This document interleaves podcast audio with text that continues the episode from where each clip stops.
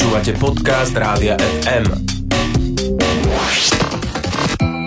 Tech FM. Budúcnosť je dnes. Tech FM vám prinášame v Popo FM každý štvrtok po 15. Vítame Tomáša Prokopčaka z Osme. Ahoj, vitaj. Ahoj. Aj dnes je tu Tomáš. Ahoj, pekný deň, či želáme. No a budeme sa rozprávať aj o téme o horúcom planetárnom pekle a o temnej strane tohoto pekla. Vysvetlí nám prosím ťa Tomáš, čo si pod tým máme predstaviť, kde sa takéto peklo nachádza. A to je dosť zvláštne, že, že niečo je peklo a ešte aj to peklo má temnú stranu. No, je to jedna exoplanéta, ktorá sa od nás nachádza asi 850 svetelných rokov súhvezdí Kormy a má také odborné označenie, že VASP 121b. No a táto planéta je obrovská, je dvakrát taká veľká ako Jupiter a je veľmi, veľmi blízko pri svojej hviezde, čiže je okrem toho, že má viazanú rotáciu, teda vždy sa pozera na to svoju hviezdu akoby jednou stranou, tak tým, že je veľmi blízko a rok tam trvá iba 30 hodín, ak si dobre pamätám, tak je tam strašne, strašne horúco. Uh-huh. A toto je to, čím je tá planéta zaujímavá, alebo ešte máme nejaké ďalšie uh, poznatky a fakty o tejto planéte? Zaujímavá je tým, že je veľmi veľká, takže ju dokážeme dobre pozorovať, je blízko pri svojej hviezde, takže ju dosť e, zatieňuje, takže zase ju vieme dobre pozorovať. Ale zaujímavé je aj to, že tým, že je viazane, uh, naviazaná tou rotáciou na tú svoju materskú hviezdu, tak na nej panujú zvláštne zvláštne podmienky. Na tej strane, ktorá je privrátená k tej hviezde, je extrémne teplo a na strane, ktorá je vždy, navždy, je tam nekonečná noc odvrátená od tej hviezdy, tak je chladnejšie. Nie je tam chladno, je tam 10 krát menej teplo ako na tej privrátenej strane, ale stále je tam 1500 stupňov Kelvina, čo je nejakých 1300 stupňov, 1200 stupňov Celzia. Uh-huh. A čo teraz vedci urobili? Vedci sa konečne dozvedeli, aká je atmosféra tejto planéty. A zaujímavé nie je, že túto planétu našli, tu poznáme už od roku 2015. Zaujímavé je, že to v skutočnosti prvá exoplanéta, kde sme e, videli, ako funguje jej atmosféra a aké tam vejú vetry. Že tým, že sú také veľké rozdiely teplu na privratenej a odvratenej strane, tak tam musia byť ale obrovské chujavice metelice. V princípe, aby sme si to vedeli predstaviť, tak tam veje vietor rýchlosťou 11 tisíc kilometrov za hodinu. Takže takéto sú tam extrémne podmienky. Tak to je pomerne veterno asi tam. Je to veľmi veterno. V skutočnosti je tam až tak veterno a tak veľké teplo a tak veľký tlak, že voda sa na tej privrátenej strane rozklada na vodík a kyslík uh-huh. a ten vietor tie, tie ako keby atómy unáša na tú druhú stranu, kde sa trochu ochladí a znovu sa spájajú do vody a vznikajú mraky. Ale tie podmienky sú tam také extrémne, že vodná pára je najmenej zaujímavá vec, čo sa tam odohráva. Tam napríklad sú mraky z tzv. korundu. Korund je minerál a my ho poznáme ako rubín alebo zafír. A tieto um, mraky tam vznikajú a potom z nich prší. Čiže tam je ako keby diamantový alebo rubínový dážď tam na tej strane. Mhm, čiže tam pršia rubíny na tejto planéte? To je takáto um, vzácna planéta? Tak a akurát oni sú v kvapalnom stave, čiže sú tam ako keby kvapky rubínov, ktoré kvapkajú z oblohy. No a poďme sa ešte na toto kvapkanie a pršanie rubínov pozrieť, že prečo to takto vlastne je. Práve preto, že e, tie podmienky sú natoľko rozličné, že na tej privrátenej strane k tej, tej materskej hviezde, kde sú také tie ohromné teploty cez 3000-3500 Kelvinov, uh, a zároveň sú také silné tie vetry, že tam rozkladá všetko, všetko. To je ako keby polievka, ktorá v tom víre rozloží všetko na základné súčiastky. Keby sme si to predstavili ako zeleninovú polievku, tak na tej privratenej strane zostanú len tie jednotlivé kúsky zeleniny a všetko sa oddeli a potom odveje to na tú druhú stranu a tam sa zrovnú tá mrkva Petr len všetko poskladá a na konci máš tú polievku, ale zase ju odveje naspäť a zase ju rozloží na tie jednotlivé zložky. No, pekná paralela od Rubinov k zeleninovej polievke. Um, poďme to nejako uzavrieť, že čo s týmito poznatkami, že čo teraz, budeme to ďalej sledovať, alebo je nám to na niečo prospešné? Pre astronomov je najzaujímavejšie to, že oni otestovali metódu. A nie je to ako na tejto planéte, ktorá nie je potenciál na, na nič zaujímavé, ale to, že teraz vieme sa pozrieť na nejakú planétu, vieme urobiť jej analýzu rôznych teplôt. Na základe tej analýzy a vedci vďaka Hubbleovmu teleskopu pozerali dva, dva roky skoro túto exoplanetu. Tak vieme zistiť, v akej výške panujú aké podmienky, vieme odhadnúť, aký rýchly vietor veje na tej exoplanéte a urobiť aspoň základnú analýzu atmosféry a teda čo asi v tej atmosfére je. Samozrejme táto VASP 121b nie je tak zaujímavá exoplaneta, ale ak máme metódu, tak ju vieme aplikovať na iné hviezdne telesa, ktoré sú napríklad bližšie, alebo zaujímavejšie, alebo viac sa ponášajú na našu Zem.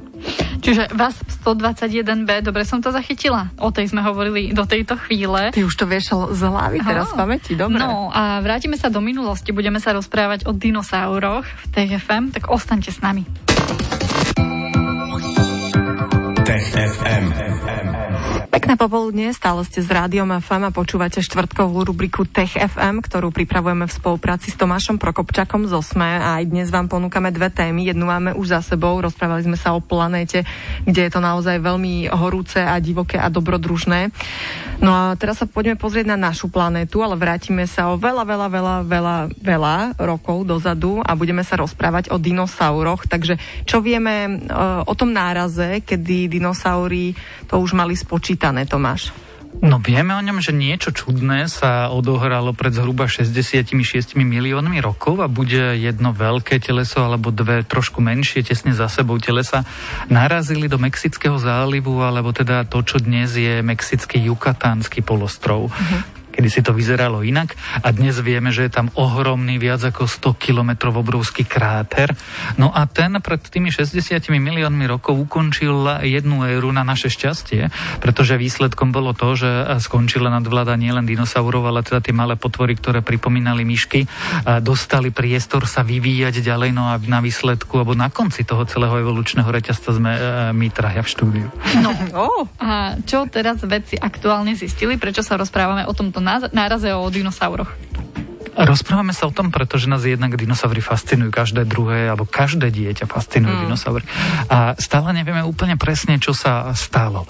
A, a chceme vedieť aj, kde sa to stalo, to už tušíme veľmi dobre, ale aj kedy sa to stalo.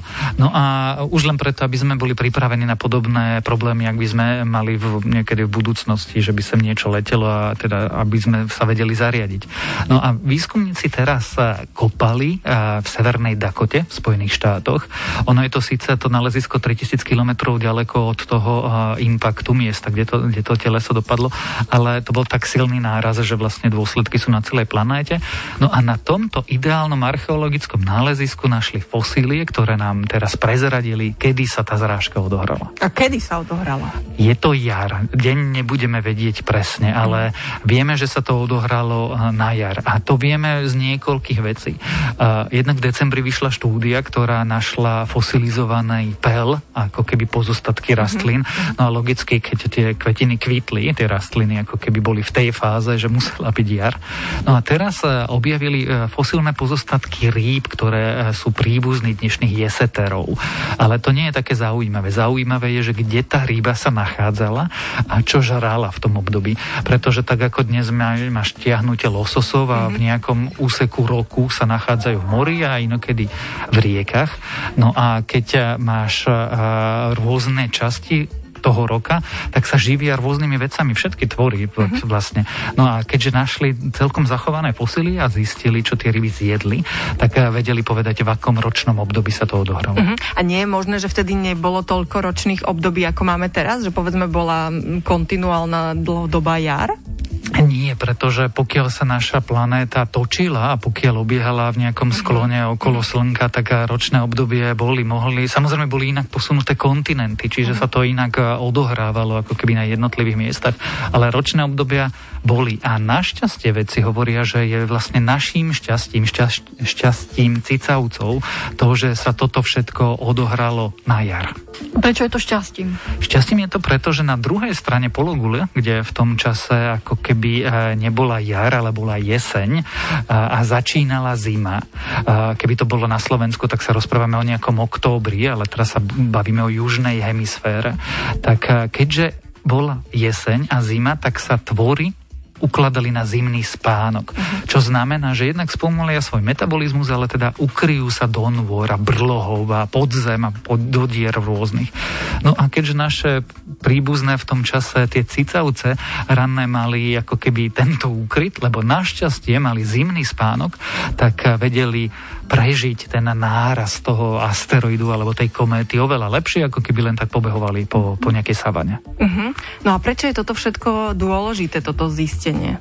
Lebo už vieme, ako sa môžeme pohybovať. Už stále zužujeme to okno, kedy sa čo kedy odohralo a začíname vďaka tomuto napríklad rozumieť, že prečo práve cicavce vyšli z toho všetkého tak relatívne dobre. Uh-huh. No, napríklad práve preto, že boli zaležené, zalezené v norách, v brlohoch a spali zimným spánkom a Zobudili sa a ukázalo sa, že už v tom čase žiadne jaštery a dinosaury nie sú. Uh-huh. Tak jeden dlhý spánok a zrazu môže byť všetko úplne inak. Áno, aj toto sa dialo pred um, 66 miliónmi rokov, alebo ako to bolo to? Tak, 66. Na jar. Tak, na jar. Na jar, to pred 66 miliónmi rokov. Uh, aj toto sme sa dnes v rámci TFM dozvedeli a Tomáš Prokopčák z OSME nám sprostredkoval tieto informácie. Uvidíme, s čím prídeš Tomáš na budúci týždeň.